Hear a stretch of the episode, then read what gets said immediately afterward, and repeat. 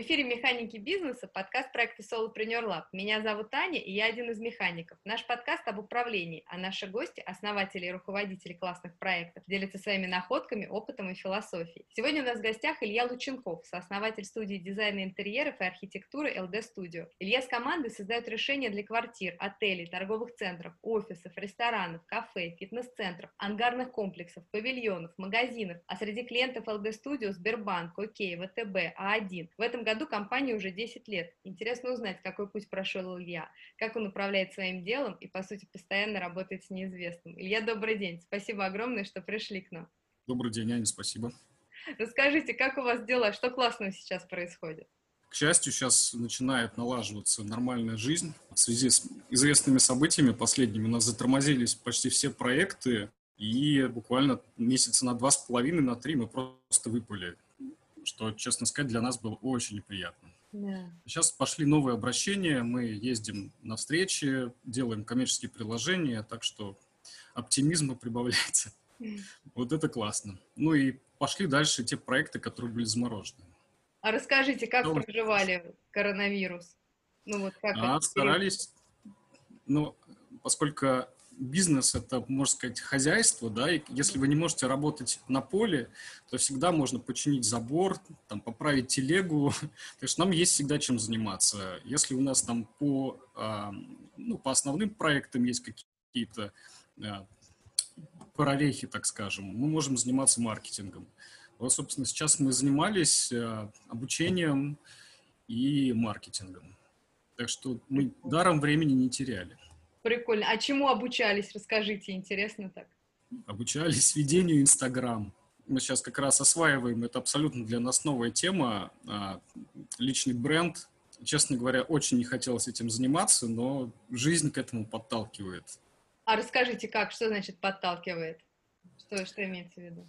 А имеется в виду то, что сейчас огромная конкуренция. Если раньше прекрасно работало сарафанное радио, то сейчас э, достаточно зайти в Инстаграм, чтобы без подсказок каких-то там друзей, знакомых найти себе дизайнера, который тебе будет нравиться и как человек, и проекты, которого тебе будут близки по духу. А раньше специалистов передавали вот так вот, из рук в руки, и рекомендации было самое лучшее, что можно было да. использовать для поиска специалиста. Сейчас все очень сильно поменялось. Поэтому нам приходится догонять этот поезд. Слушайте, как интересно, это очень интересно, потому что я, честно говоря, все живу в парадигме сарафанного радио, а действительно, ведь на самом деле, действительно, мы спокойно все заходим, ищем да, что-то, что мы, ну, что нам хочется по профилю в Инстаграме, нам более чем достаточно этой информации, чтобы Вот о чем и речь. Просто мы как отдельные единицы на рынке существуем а, с 2010 года, и, собственно, все это время фактически работало сарафанное радио. Оно и сейчас работает, но поскольку хочется какого-то развития, ну и не какого-то, а нормального развития, а нам просто приходится осваивать еще и профессию маркетологов.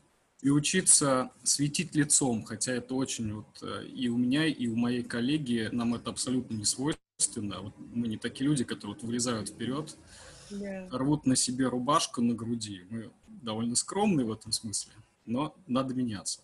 Да. Как интересно, классно про изменения, правда? Ведь а как еще двигаться вперед, если не меняться, да, и не и так, только, только так, да, только так. Прикольно. Слушайте, а расскажите вообще про ваш предпринимательский путь. Как вы пришли к тому, что создали свою собственную студию? Ну, вообще, э, я думаю, изначально это просто было заложено вот в моем, лично в моем характере. Когда я работал наемным специалистом, я чувствовал себя, ну, какой-то коровой в стойле. То есть ты вот стоишь, у тебя есть какой-то пятачок твоей ответственности, очень, очень узкий, а все решения принимаются где-то там, где-то там общается там главный архитектор с клиентом или менеджер проектов с клиентом, а тебе просто говорят, что вот надо сделать так. То есть мне хотелось видеть вот эту большую жизнь собственными глазами, принимать в ней участие самостоятельно – Поэтому вот из такой домашней собачки я превратился в такого дикого волчка, который сам бегает по лесу. Да, бывают там и болезни, и холод, и голод, э, и злые животные, но вот мне так комфортнее. То есть я просто чувствую, что я живу какой-то полноценной жизнью. Классно, вообще классно. Слушайте, а расскажите, пожалуйста, а какие у вас ожидания были перед тем, как создавать свой бизнес, и какие оправдались, а какие нет? Честно говоря, прям особых каких-то ожиданий у меня не было. У меня было просто понимание того, что у меня нет другого пути. То есть я понимал, что для моей самореализации возможен только такой путь. И я, честно говоря, был готов на любое развитие событий, даже на то, что у меня может чего-то не получиться. То есть я понял, что у меня в любом случае не получится, если я буду ну, не на своем месте, так скажем. Ожиданий у меня особо, особых не было. Может быть, это и неправильно, но вот как есть, так есть. Да. Мне а просто скажите, хотелось жить и работать. Так, как вы себе это видите, да, и как вы чувствуете. Да, вот. А расскажите, а как справляетесь с неудачами? Потому что, мне кажется, любому, вообще любому человеку это знакомо, а предпринимателю уж тем более. Наш путь, ну, мне кажется, конечно. вообще весь из них состоит. Ну, очень, да. очень много. Как работаете? С ну, я, да, я к ним отношусь просто как к неизбежным издержкам производства. То есть я просто понимаю, что ну, по-другому быть не может. Невозможно всегда испытывать только успех. Тем более, когда ты двигаешься в каком-то совершенно неизвестном направлении. Да. Чтобы получить опыт, нужно набить шишки. У меня этих шишек уже очень много. Нас и кидали, и выставляли на деньги. Ну, в общем, очень было много разных ситуаций. И я к этому отношусь я не жалею себя, я понимаю, что без этого просто невозможно стать сильнее, лучше, опытнее. А можете рассказать про какую-нибудь шишку, как вы ее преодолели или переработали? То есть, ну, вот как, какую вам вот, ну, как бы вспоминается что-то, но что, что вы в итоге сделали с, этой, с этим результатом? Шишки. Ну, да, у нас вот очень больная была шишка – когда мы сделали проект для заказчицы, и она сказала, вы классные ребят, вы мне нравитесь, сделайте мне ремонт, но я хочу общаться только с вами, с прорабом даже вообще видеться не хочу. В общем, мы заключили с ней договор на ремонт, а поскольку тогда мы развивали тему ремонтов под ключ, мы как-то очень легко пошли на этот шаг, потому что вот мы хотели брать под себя, прям как генподрядчик, какие-то строительные проекты. И при этом наш договор со строителями был, ну, так скажем, а, очень легкомысленный, потому что мы с ними уже прошли много объектов, мы с ними были замечательными друзьями, просто душа в душу. И как только на них не оказалось вот этой ответственности перед заказчиком, произошел очень сильный перелом вот в их вообще поведении и отношении к работе. В общем, в итоге мы за свой счет достраивали заказчице объект. Естественно, ни о какой прибыли там уже и речи не шло, потому что этот проект, который, ну, за который она заплатила, да, это была просто капля в море от того, сколько потом мы вложили своих денег для того, чтобы все это закончить и ну, сохранить лицо перед клиентом, исполнить свои обязательства. Это был очень серьезный опыт, после которого пришлось очень серьезно пересмотреть вообще отношения с подрядчиками, со всеми в принципе для того, чтобы везде, везде, везде прикрывать вот свои тылы. А как вы это делаете? Поделитесь. Но это, это была, это конкретная, вот я сказал про такую конкретную, очень заметную ситуацию. Было много маленьких ситуаций подобных. Да. То есть постепенно мы пришли к тому, что тылы должны быть прикрыты вот просто везде, даже если вы имеете дело с подрядчиками, которых вы давно знаете, которым очень сильно доверяете. В общем, смысл в том, что доверять нельзя вообще никому. То есть надо доверять, но договор должен быть очень хорошим. Чем лучше договор, тем, знаете, а, лучше взаимоотношения со всеми. А то есть прикрываете тылы договорами или как? Как? Расскажите чуть-чуть. Да, дог- конкретно договорами прописываем конкретные условия. А, вот с, вообще с опытом работы постоянно нарабатываются какие-то ситуации, которые ты понимаешь, что это должно быть прописано в договоре вещи абсолютно неочевидные выплывают, вот эти, то, что называется подводные камни. И вот все эти подводные камни мы по мере накапливания опыта мы вносим в договор. И заранее мы не просто их заставляем людей подписать это, мы это прям очень четко проговариваем. Да. И вообще вот эта ясность а, в отношениях с подрядчиками и с заказчиками то же самое. Это то, что стоит на первом месте. Да. Потому что вот даже в отношениях с заказчиками неоправданные ожидания всего лишь неоправданные ожидания. Это то, что очень сильно портит отношения. То есть вот могу привести даже такой вот конкретный пример. Заказчик заказывает у нас дизайн-проект, но для него абсолютно не очевидно, что вот мы сейчас сделаем ему чертежи, он подпишет и все.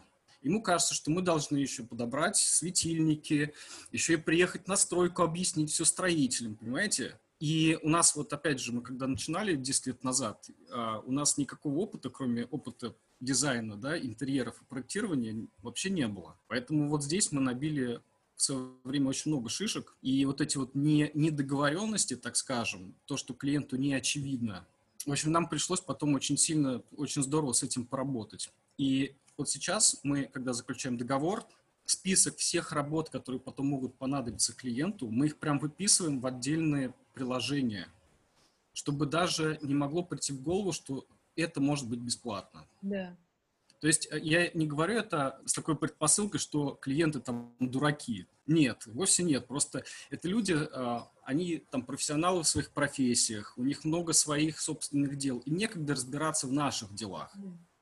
Поэтому наша задача максимально прояснить для них и нашу работу тоже, чтобы вообще никакого не было недопонимания. Если произошло недопонимание, это виноват я. Это значит, я не донес. У нас есть, ну, у моей коллеги есть такая старая подруга, которая очень давно занимается бизнесом, и она нас в свое время, когда мы еще были зелеными, она нас учила. Она говорила, ребят, запомните, клиент глуп, туп и слеп. Поэтому просто, как для дураков, все объясняйте, все разжевывайте. Вот постепенно мы пришли вот примерно к такой схеме работы с клиентами. Опять же, я это говорю без высокомерия, да, просто людям некогда разбираться в нашей работе, и наша задача максимально облегчить им вообще взаимодействие с нами. Прикольно. Слушайте, это очень интересно и очень практично. Это же действительно совершенно... Я, я тоже не слышу никакого высокомерия, это наоборот, это и ваши какие-то ожидания, и их ожидания, просто на старте сразу их убрать, правда, и на, ну, как бы, оговорить, и сразу точно понимать, как работать вместе, потому что да. вообще сложно договориться, а когда касается работы, дела, и вам хочется делать хорошо, человек хочет, чтобы вы сделали хорошо, тут вообще, ну, действительно столько... Вообще коммуникация сложная штука с любыми людьми, а тем более, да, да, когда нас, касается У нас работы. еще довольно сложная вообще. Наша работа, она довольно сложная. Если ты приходишь к парикмахеру, ты понимаешь, чего ожидать от парикмахера там или на маникюр какой-нибудь, да? Там простая услуга, час, там, я не знаю, сколько, полтора, и все, и ты уходишь. Yeah. У нас это и работа художника, и инженера, и чертежи, и картинки, и какие-то и нормы, и руководство проектом. Там очень много всего намешано, поэтому здесь вот ясность а, в договорах, в, в общении с клиентом – это очень ценная вещь. Расскажите, а какие функции лежат на вас в LD Studio? Ну, поскольку мы предприятие маленькое, на, на нас лежат практически все функции. То есть у нас в команде есть дизайнер интерьеров, который нам помогает, а, проектировщик, чертежник, а, который делает нам рабочие проекты. Но опять же, не только он, мы сами делаем то же самое. То есть когда у нас большой там, поток работы, мы не справляемся, мы привлекаем на аутсорсе людей. А так мы архитекторы, мы и менеджеры по продажам, и руководители проектов, и там графические дизайнеры, если нужно что-то нарисовать там в фотошопе, и визуализаторы, и комплектаторы, и, и офис-менеджеры. То есть вот и HR, и в бухгалтерии, вот у нас, правда, бухгалтер свой, отдельный, профессиональный, но поскольку я ИП, то все бумажки, там, сбор договоров, подписей, актов, это все тоже лежит на мне. Так что приходится быть такими семи, многорукими шивами, но это интересно, это интересно. А на что уходит основная часть вашего рабочего времени? знаете, я думаю, 50 на 50 – это проектирование и организационные вопросы. Маркетингу надо уделять больше времени. К сожалению, не всегда получается. Если а... есть большой поток на основной работы, клиент ждет, его надо обслужить. А, то есть у вас приоритет – это задача клиента, а в остальной работе как расставляете приоритеты?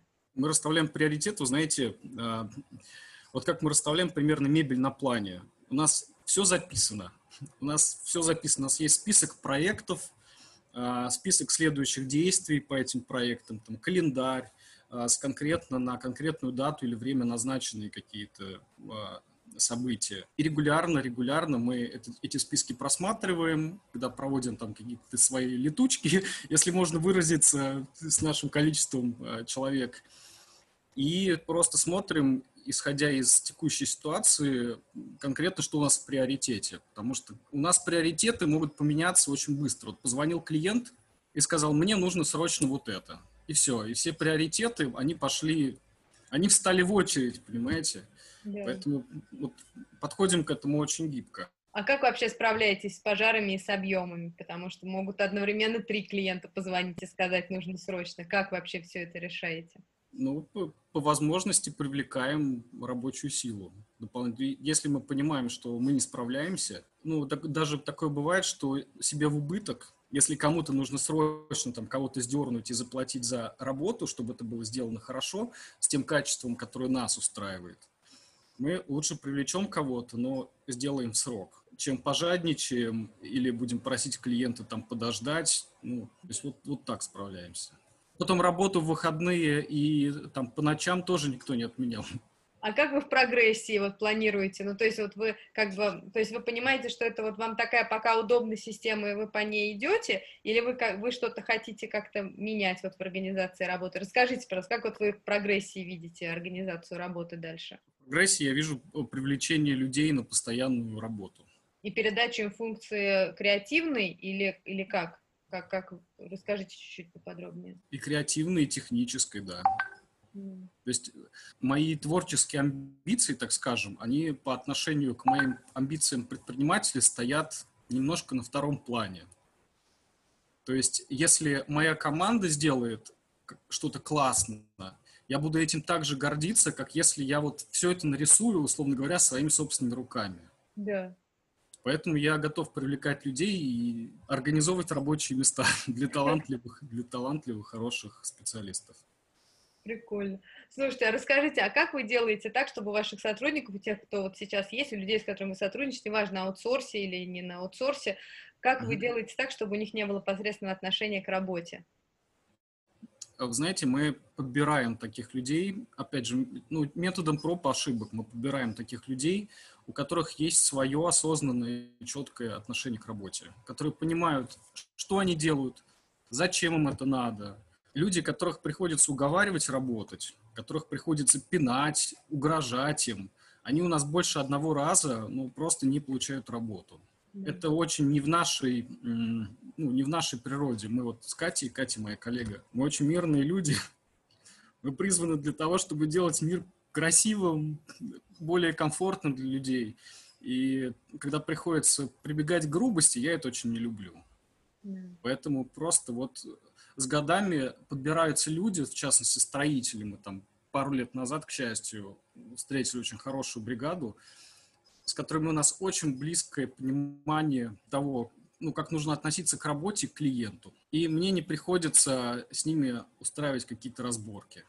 Ну, собственно, так вот и со всеми остальными. А как, вот, как, какие триггеры, как вот вы, потому что это же такое дело, я, я очень как бы интуитивно понимаю, про что вы говорите, что вот вы вроде mm. как бы общаетесь с человеком, понимаете оно, но тем не менее, вот какие для вас какие-то триггеры, может быть, когда вы пытаетесь вот с кем-то сговориться о работе для вас на вашем проекте, какие, на что вы обращаете внимание, чтобы вот сказать, да, давайте попробуем? Знаете, на начальном этапе очень сложно определить, ваш это человек или не ваш. Ну, вы, конечно, можете там попросить портфолио, но портфолио не, ну, мало о чем говорит. Mm. На начальном этапе все очень хорошие, все готовы на все, что угодно, mm. а потом, когда начинаешь работать, вы, выясняется, что вот не всегда да. Не всегда оно так. Со строителями я могу четко сказать, какой триггер. То есть ну, достаточно запросить смету и просто посмотреть, насколько быстро они ее сделают и как эта смета будет составлена. То есть насколько аккуратно и насколько подробно. Да. Потому что мы очень раз, много разного видели. И если вам присылают какой-то такой мятый листочек, понимаете, где, где три пункта, а, а, и ты должен вообще догадываться, что в них не знаю, там сантехника 50 тысяч, понимаете, и что там в этой сантехнике? А потом они говорят, ой, а мы это не считали. Yeah. А с вас еще там 35 тысяч заказчику, понимаете? Yeah. То есть вот, ну, со строителями попроще, с дизайнерами сложнее гораздо. То есть пока не поработаешь, ты не поймешь. Насколько он товарищ, да, боевой? Насколько он товарищ, да. Потому что все-таки, когда мы привлекаем человека в команду, он не должен быть просто хорошим специалистом бывают разные ситуации, бывает там нужно поторопиться, хотя мы там в договоре у нас один срок, но заказчику это надо сейчас. Там по каким-то его техническим, а, ну, его личным техническим делам. Mm. И надо просто поторопиться. И если этот человек, он работает в команде, он чувствует себя частью команды, вот он, он поторопится. Yeah. Он сделает немножко больше, чем от него требовалось. Ну, собственно, вот, вот, вот такой триггер. Когда люди готовы гибко относиться к работе и неформально, то есть вот я копаю от забора до обеда, а когда человек сам понимает, какой вот у него ценный конечный продукт, который он должен мне выдать, да. и делает все для того, чтобы выдать мне готовый качественный продукт. Да. Не заставлять меня ему объяснять, что это должно быть и как, а когда он мне сам старается выдать качество – да. и за мои деньги решить мои проблемы, а не стать еще одной проблемой для меня. Да. А такое часто бывает с подрядчиками. А расскажите, пожалуйста, а как вы ставите задачу?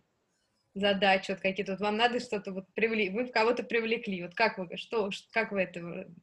Примерно как вот э, тезис о работе с клиентом. Я представляю себе, что он глуп, э, там, туп и слеп, и максимально подробно чтобы нигде не, ну, не было каких-то возможностей разночтения. Очень подробно я даю техническое задание. И в этом я, заинтересован я сам, потому что если я не смог объяснить человеку, что нужно сделать, а он сделал что-то не то, мне придется заплатить за его работу. Как вас что, хватает? Ну, на что на все? Видите, мы еще уровня а, там, какого-нибудь Абрамовича не достигли. Мы все впереди. Небольшой, небольшой, я надеюсь. Да. Пока мы небольшая компания. Ну вот мы, мы этим живем. Прикольно. Мы не, не разделяем работу и жизнь. То есть не уставали? Не было такого, что хотелось все бросить и думали, блин, все? Нет, хотелось все бросить, просто уехать на море, но не бросить все глобально. Просто передохнуть, да, выдохнуть, Просто передохнуть, да. И, конечно, чисто такая да, биологическая усталость бывает, накапливается, но это не усталость моральная от своего дела, так скажем. Классно, вы счастливый человек. Ну да, да. Классно. хвастаться. Классно. Слушайте, а как вот вы работаете с косяками? То есть вот если уже произошел косяк, что как бы, как вы с этим, имеется в виду не перед клиентом, хотя перед клиентом тоже очень интересно, поделитесь, но и с подрядчиками или с сотрудниками, или со своими косяками. Ну, расскажите чуть, пожалуйста, про работу, если что-то пошло где-то не так. Ну, если это косяк подрядчика, и это еще не дошло до клиента, и разбираемся пока только мы и подрядчик. Мы просто спокойно объясняем, что тут косяк. И это надо переделать. И все. если оказывается, э, ну, что подрядчик не хочет переделать, мы возвращаемся к техническому заданию или к договору. И все. Да. Если надо переделать, то они переделывают. Да. Если мы поставили неправильное техническое задание, мы переделываем за свой счет. Никого не прессуем, не заставляем там из-за наших косяков затрачивать свои усилия и рабочие часы. А вот с вашими э, ребятами, которые у вас в команде, пусть даже и на аутсорсе, если на аутсорсе, то как вот вы с ними? Они же как, ну тоже часть команды получается, то есть не совсем вроде подрядчики, но не совсем подрядчики, уже вроде как бы часть целого. Как, как вот в этой ситуации? Вы знаете, так же. То есть у нас отношения абсолютно партнерские. У меня нет такого, что вот я себя считаю таким начальником, а это мои какие-то подчиненные, понимаете, недолюди, которые не достигли таких высот, как я. Нет, абсолютно, это отдельные уважаемые мной единицы, которые ничем не хуже меня, которые работают на таких же условиях. Но это вот мои, это наше такое отношение к сотрудникам. Может быть, потому что они на аутсорсе. Я не знаю, если а, у нас никогда не было сотрудников, вот, которые каждый день приходят в офис, опять же, если человек на сдельной работе, он более ответственно всегда подходит вообще к, к выполнению своей работы. Я знаю, что сотрудники, которые работают в офисе, я работал уже, я был наемным сотрудником, да. у меня были коллеги, поэтому я немножко знаю. То есть, когда ты сидишь на зарплате, и ты понимаешь, что в конце месяца тебе капнет на карточку определенная сумма, есть очень большой соблазн где-то расслабиться. Да. И может быть, если бы у меня были такие сотрудники, которые где-то бы расслаблялись, я был бы жестче и немножко по-другому бы к ним относился. Но поскольку у нас все на аутсорсе, на сдельной работе, я считаю их партнерами своими. Да, классно, классно, классно. Тем более, мне кажется, в 21 веке сотрудники не обязательно должны сидеть в офисе, правда? Ну, как бы Абсолютно. это команда, вы делаете проект, какая разница, кто где сидит. Абсолютно, да. Прикольно, слушайте, классно. А расскажите, пожалуйста, а как вы сам, сам в себе совмещаете художника и предпринимателя? А я не вижу, чтобы здесь были какие-то противоречия. Расскажите. Я же, могу, я же могу играть на пианино там, и заниматься тайским боксом одновременно, хотя это немножко полярные вещи. Да. Тут искусство, а тут там как бы кому, кого ударить там коленкой в живот. Да. Абсолютно это просто грани, грани одной личности, вот и все. Прикольно, Ничего. Классно. А расскажите, а в чем вы хотите прокачаться как предприниматель и как руководитель? я очень хочу прокачаться а, в вопросах личного бренда. То есть я, честно скажу, я просто здесь абсолютный чурбан, чайник, и ну, сейчас, сейчас так не должно быть. Это требует прям вот развития.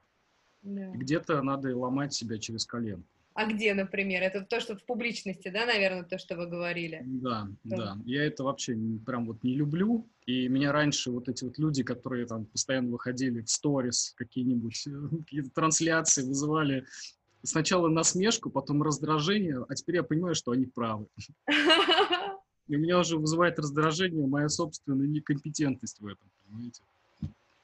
Слушайте, а как себя пытаетесь уговорить вот на что-то, что вам... Э, ну, то есть, как бы понятно, что вы разумом себе говорите, что это надо делать, но тем не менее этого часто бывает недостаточно. Просто говорить, ну это надо, как зарядку, ну надо делать зарядку. А потом вдруг что-то щелкает. Вот как вы себя вот находите вот этот момент, который будет щелкать? Или пока еще не нашли, пока рано говорить Нет, об этом? пока не нашел. Ну, вот такие вещи обычно бывают через надо.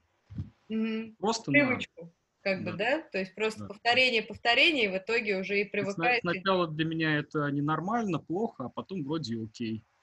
Да. А вроде и жить можно, ничего страшного. Да. А расскажите, а что у вас уже было такого? Что вот чего, что вы, чему? Я вас перебила, мне кажется, да? Вы хотели нет, договорить? Нет, нет, я, сказал, через, я сказал, через «не хочу». А, через «не хочу» просто это делаете. А расскажите, что вы уже, какой-нибудь, может быть, вот э, не, кроме личного бренда, у вас наверняка же в предыдущей вашей, как бы, вашем пути тоже были какие-то моменты, которые вы себя приучали делать через «не хочу», и в итоге вот, ну, как бы научились это делать. Расскажите, пожалуйста, про какой-нибудь ну, такой. Это, это, это касается такой принципиальной позиции а, там, при заключении договоров, при обсуждении условий, при соблюдении условий потому что я, ну, достаточно, и я, и моя коллега, мы довольно мягкие люди изначально, поэтому в свое время много натерпелись из-за этого. И постепенно просто пришлось немножко обрасти такой корочкой и стать пожестче, так скажем. И хотя это изначально органически нам чуждо, но вот нам пришлось через, опять же, через «не хочу» становиться жестче. Учиться говорить «нет», учиться глаза высказывать свое недовольство. Это путь, через который в свое время пришлось пройти для того, чтобы просто иметь возможность работать. Да, такое столкновение с миром, да, и взаимодействие да. с миром. Да. Собственно, я понимаю, что мне этого-то и хотелось. Да. Поэтому, когда мне прилетает от этой вселенной, я понимаю, что вот, да, мир таков, мне надо меняться, Интересно. А как вы при этом сохраняете себя? Потому что мне вот кажется, что вы говорите, что вот вы стали жестче, но вы мягкие. Мне кажется, что вы все равно остаетесь мягким, но при этом, как бы, получается, умеете отстоять границы. Можете чуть-чуть рассказать, как это? Потому что это такая интересная, мне кажется, вещь. А именно, когда вы отстаиваете границы, вы остаетесь собой. Хм. Потому что если вас сминает обстоятельства или там другие люди, то как раз вы перестаете быть собой при этом. Да. Вы теряете свою какую-то незыблемую позицию в этом мире, которая вам по праву принадлежит. Да. Так что, чтобы быть собой, иногда приходится ну, развивать какие-то аспекты личности. То есть вам сначала может показаться, что вы не будете собой, если их разовьете, но по факту нет. Наоборот, это шаг к себе, к настоящему, так скажем. Прикольно, круто. Слушайте, это очень круто, это прям очень здорово. Я ну, это, это восхитительно. Хотя я представляю, как это... Я понимаю, что это, это тяжелая история, но она восхитительная история совершенно. Да, круто, что так, круто. Слушайте, а расскажите, пожалуйста, такую штуку. А что вас больше всего вдохновляет в вашей работе? Счастье, которое я могу принести клиенту. Пусть это очень звучит, может быть, банально, но вообще работа архитектора, она и заключается в том, чтобы создавать среду для людей, в которой им будет хорошо. Неважно, создаете ли вы красивый дом, мимо которого будут ходить люди вот по этой улице и наслаждаться вот этой там лепниной, колоннами, ну или это может быть современная архитектура, неважно.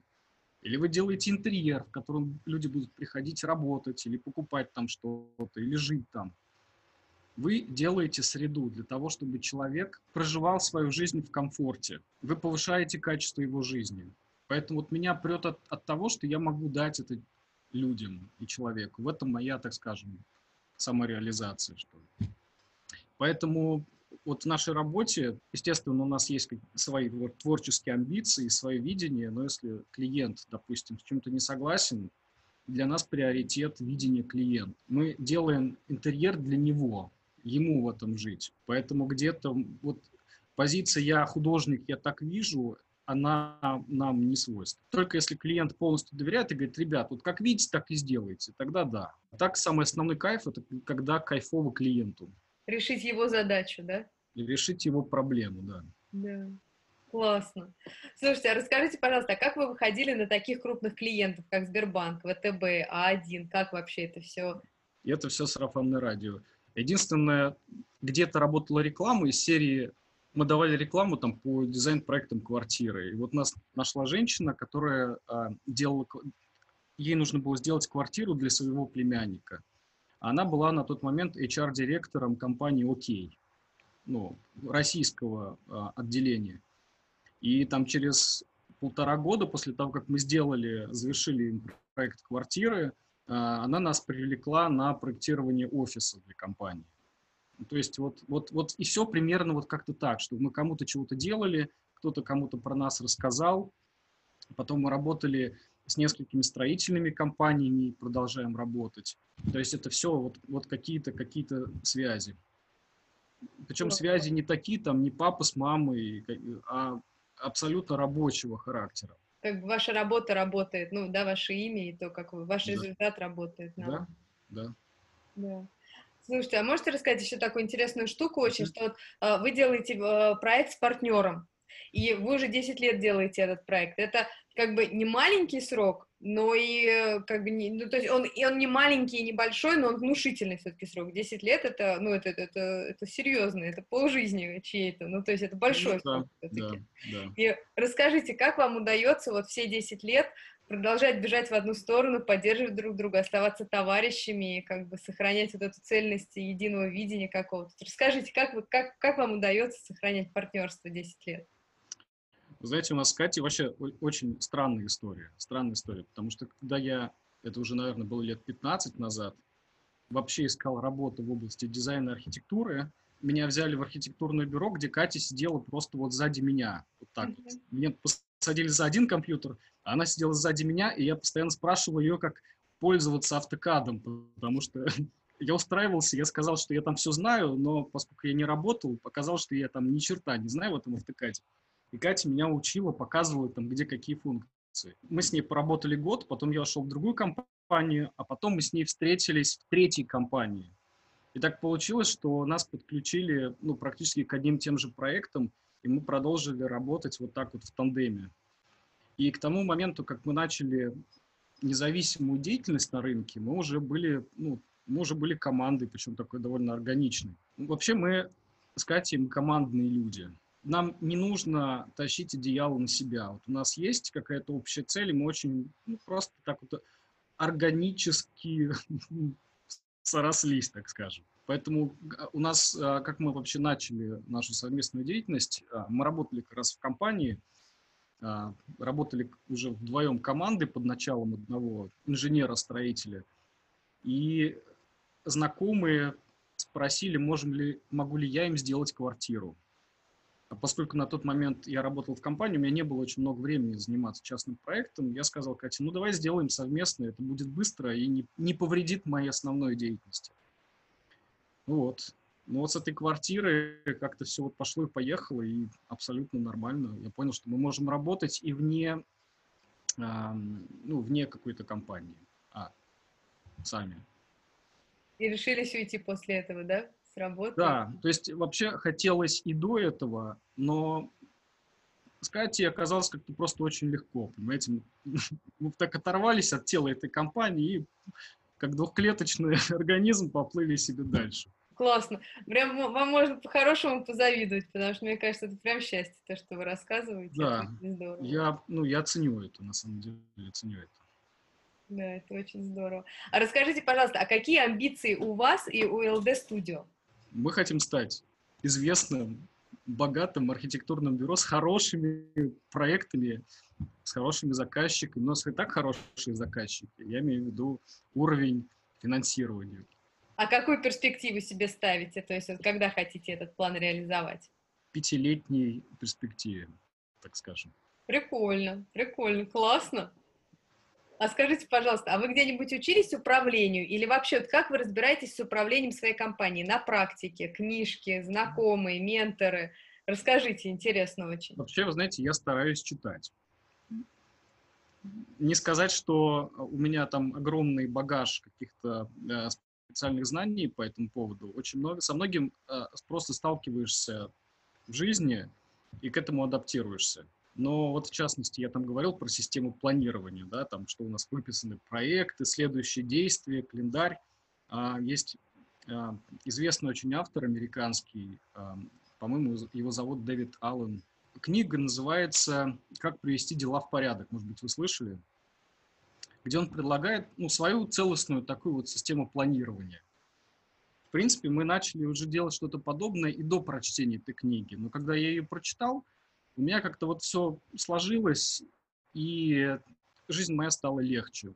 И вот так вот, вот так вот, читая какие-то книги, где-то тут что-то схватил, что-то оттуда схватил. И постепенно вот это выкристаллизовывается во что-то такое вот рабочее, так скажем. Конечно, здорово было бы получить какой-нибудь MBA, но пока мы справляемся и так. Да. Еще как справляетесь. По-моему, еще, может, вы будете сами MBA преподавать, потому что, по-моему, вообще прям идете классно же. Сейчас все бросились преподавать. Да, это правда, это правда. Любая дизайн-студия сейчас готовит каких-то в Инстаграме новых дизайнеров э, за деньги. Но нет. Наша задача делать счастливыми наших клиентов, а не других дизайнеров. Да. Ну, они тоже часто, на самом деле, они же HR вопрос таким образом решают. То есть они себе в том числе подбирают или подучивают э, людей, берут, ну, если они не знаю. готовы. Да? Честно, честно скажу, я не знаю, зачем они это делают. То есть рынок дизайнеров настолько уже сейчас пересыщен, понимаете, уже просто насыщенный раствор, уже соль не растворяется, понимаете, уже осадок там э, нерастворимый у нас по дну ползает, да. понимаете, да. и они продолжают готовить. Я не знаю, может быть, они добирают таким образом а, там, свои финансовые планы, что ну, не сумели заработать на проектах, да. они, значит, добирают курсами. Да. Не знаю. Неизвестно. Готовят, готовят себе же усложнение дальнейшей жизни. И растет конкурентов. Нет, конкуренция, на самом деле, я отношусь хорошо к конкуренции, она, безусловно, подстегивает. Поэтому то, что я сейчас говорил до этого, это немножечко так вот, э, немножечко с юмором. Да, я понимаю, я тоже ни в коем случае не, ну, я наоборот. А расскажите, пожалуйста, еще такую штуку. Вот очень интересно, прям вот, ну, я просто отслушаю и думаю, что вот если бы я делала бы какой-то проект, я бы прям себе уже даже пометила, что я бы обязательно пошла к вам, потому что мне кажется, что в какое-то облако клиентов такое, как сказать, эм, предоставляете ему такое облако, в котором он сидит, и ему максимально комфортно и хорошо, и он чувствует, что он в надежных руках, и действительно, что люди делают свое дело, в котором они разбираются, а он в этом ничего не понимает, но он может довериться, и он, ему не надо перепроверять, ему не надо самому учиться это делать, и он да. может просто довериться людям, ну, которые это делают. По факту так и есть, хотя, знаете, продать это очень тяжело, потому что Особенно люди, которые никогда не сталкивались там с ремонтом, с дизайном, они не понимают, во что они ввязываются. То есть им, если скажут, что мы вас окружим каким-то облаком, они скажут, да ну вас, зачем нужны 15 тысяч, мне сейчас сделают все. Да. Поэтому да. Ну уж если люди вписались в работу с нами, то облако они получат. Да, да, и мне кажется, прям, ну, понятно, почему такое сарафанное радио у вас, потому что, мне кажется, даже просто разговаривая с вами, то, как вы расставляете акценты, понятно, что вы, ну, как бы так и работаете. Ну, ну, ну, короче, это классно, это очень здорово. И прям здорово, что вы это делаете, что вам хватает мужества продолжать, и несмотря ни на что идти, и продолжать гореть, это прям круто. Это очень круто. Ну, я считаю, что по-другому просто нельзя. Да. Мне искренне очень жаль людей, которые ну, не смогли найти себя в Да. жизни, которые не знают, что им интересно. У меня есть такие там среди ближайших даже родственников. Да. Мне человек говорит, я не знаю, что мне интересно, я не знаю, чем я хочу заниматься. Это, ну, прям, я искренне сочувствую. И действительно себя считаю очень счастливым человеком а, из-за того, что у меня есть определенность. А как вы пришли к этой определенности? Как вы поняли, что архитектура и дизайн это ваше? Вот не сразу, вообще не сразу. А, В детстве мне вообще нравилась архитектура. А Когда я был совсем маленький, я даже просил отца, чтобы он со мной съездил в центр, потому что ну, мы жили на окраине Москвы, а в центре были какие-то невероятные, как мне тогда казалось, дома. Вот эти старинные дома с наличниками, с колоннами, с лепниной. Меня это вызывало прям вот какой-то какой-то внутренний трепет, хотя я был ребенком и ну, не мог а, сформулировать, почему так происходит. Я как-то, честно говоря, вот в школьном возрасте очень пофигистично относился к своему будущему. Не задавался какими-то серьезными вопросами, я просто вот плыл по течению, и все. И вот таким образом я приплыл э, в университет пищевой промышленности, понимаете? Ну, просто вот как-то рядом это было, где я жил, там, на Октябрьском поле, а он на Соколе, там, 15 минут, и я, я там. И так я туда поступил, и к концу обучения я понял, что я не буду работать по своей профессии, потому что это мне вообще не интересно. А поскольку прийти без образования в сферу архитектуры и дизайна, это ну, на тот момент мне вообще казалось нереальным, я начал себя пробовать в разных абсолютно должностях. Я и подавал одежду в спортмастере, правда, еще будучи студентом, и работал в э, отделе телемаркетинга банка «Русский стандарт», и в хедхантинговом агентстве. Я все это попробовал, и я понял, что работать на нелюбимой работе всю жизнь – это как жить с нелюбимым человеком. Это просто делает тебя несчастным. И я решил, все, я пойду получать это второе образование высшее в Мархи. И познакомился на курсах с девочкой, у которой не было на тот момент никакого образования дизайнерского, архитектурного, и она уже работала дизайнером. И я спросил, как это так? Она сказала, ну вот я там изучила автокад, и меня взяли. Она работала где-то в мебельной компании, расставляла мебель на плане. Ну, когда нужно продать мебель, да, и там модули вот эти расставляют, делают такие маленькие дизайн-проекты. Я подумал, ну отлично, я буду учиться и сразу получать опыт работы. Да. И я начал писать во все архитектурные бюро, которые только было можно. Всем писал, отсылал свои резюме, наверное, которые были совершенно бессмысленные. Написал какое-то пламенное э, сопроводительное письмо, дайте мне шанс попробовать. И в одном месте меня, удивительно, но меня звали даже на собеседование, я там сходил собеседование на 15, наверное. Естественно, везде меня послали, и в одном месте мне сказали, ну давай попробуем. Если не получится, ну, уволим. И увольнять меня, к счастью, им не пришлось, потому что у меня как-то так все стало хорошо получаться. И мне уже довольно быстро начали давать какие-то отдельные дизайны помещений. То есть не то, что меня там взяли на позицию чертежника, они увидели, что у меня получается, и я тогда поднатаскался, покупал журналы какие-то по интерьерам, то есть насыщал голову вообще тем профессиональной информацией. Вот и у меня пошло и поехало, и стало получаться, поэтому я в профессии. И меня, вы знаете, очень всегда восхищал опыт э, архитектора Ле Корбюзье, у которого вообще не было высшего образования. Хм, При этом величайший архитектор. Возможно, даже ему конкретно я вообще обязан тем, что я вот сейчас здесь.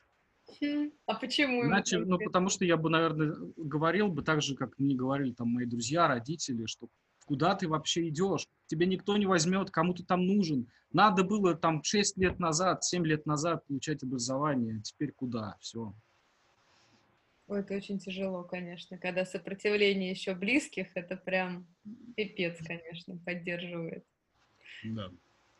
Оно было, оно было. Вот это капание на мозги, что у тебя ничего не получится. Хорошо, что где-то я достаточно твердолобый упертый. И я, конечно, послушаю и даже расстроюсь, если мне что-то скажут. Но я все равно пойду делать. Я считаю правильным и нужно сделать. Как-то так. То есть это мужество продолжать, оно у вас в характере, да, заложено изначально? Ну да. Классно, классно вообще. Потому что его воспитывать, я вот про себя иногда думаю, как его воспитывать в себе. Потому что мне иногда прям так тоже хочется дать слабину. Но, правда, тоже потом собираюсь, но вообще очень тяжело. То есть я понимаю, когда... Ну, я вас очень хорошо понимаю, вот эти вот моменты, когда что-то делаешь, что-то не получается, и все тебе говорят, зачем туда полез, и ты думаешь, да черт возьми, действительно, зачем я туда полез, а потом думаешь, нифига, докажу, полезу и докажу, что все может быть и будет классно. И в итоге классно и получается. Ну, к этому надо так относиться. Получится классно, ну и хорошо. Не получится, но все равно надо пробовать. Да. Все да. равно надо пробовать. Надо лезть, получать по морде местами, ошибаться, оступаться, но да. Все, это жизнь, ее... Родите меня обратно уже не получится. Мы в одном направлении движемся, а уж да. с чем придется столкнуться, ну, столкнемся. Вы такой вдохновляющий, прям вообще, прям очень классно, очень здорово, и столько вы всяких практичных штук рассказываете. Спасибо вам огромное. Мы сейчас будем потихонечку двигаться к завершению, и наш последний вопрос, мой самый любимый. В чем сила LD Studio?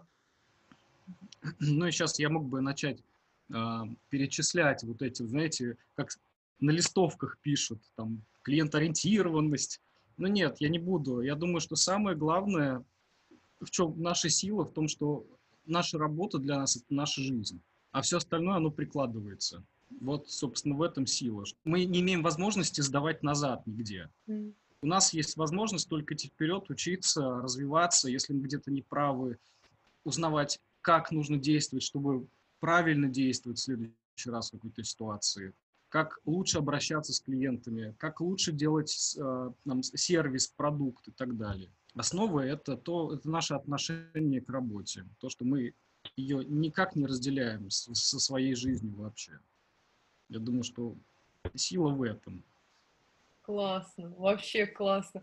Илья, спасибо вам огромное. С вами было очень интересно общаться. Спасибо. И очень, вы столько практичных вещей рассказали, невероятных просто. Спасибо вам огромное. Вам спасибо за то, что пригласили. Всегда пожалуйста. Спасибо. Было приятно с вами общаться. И мне тоже было очень приятно.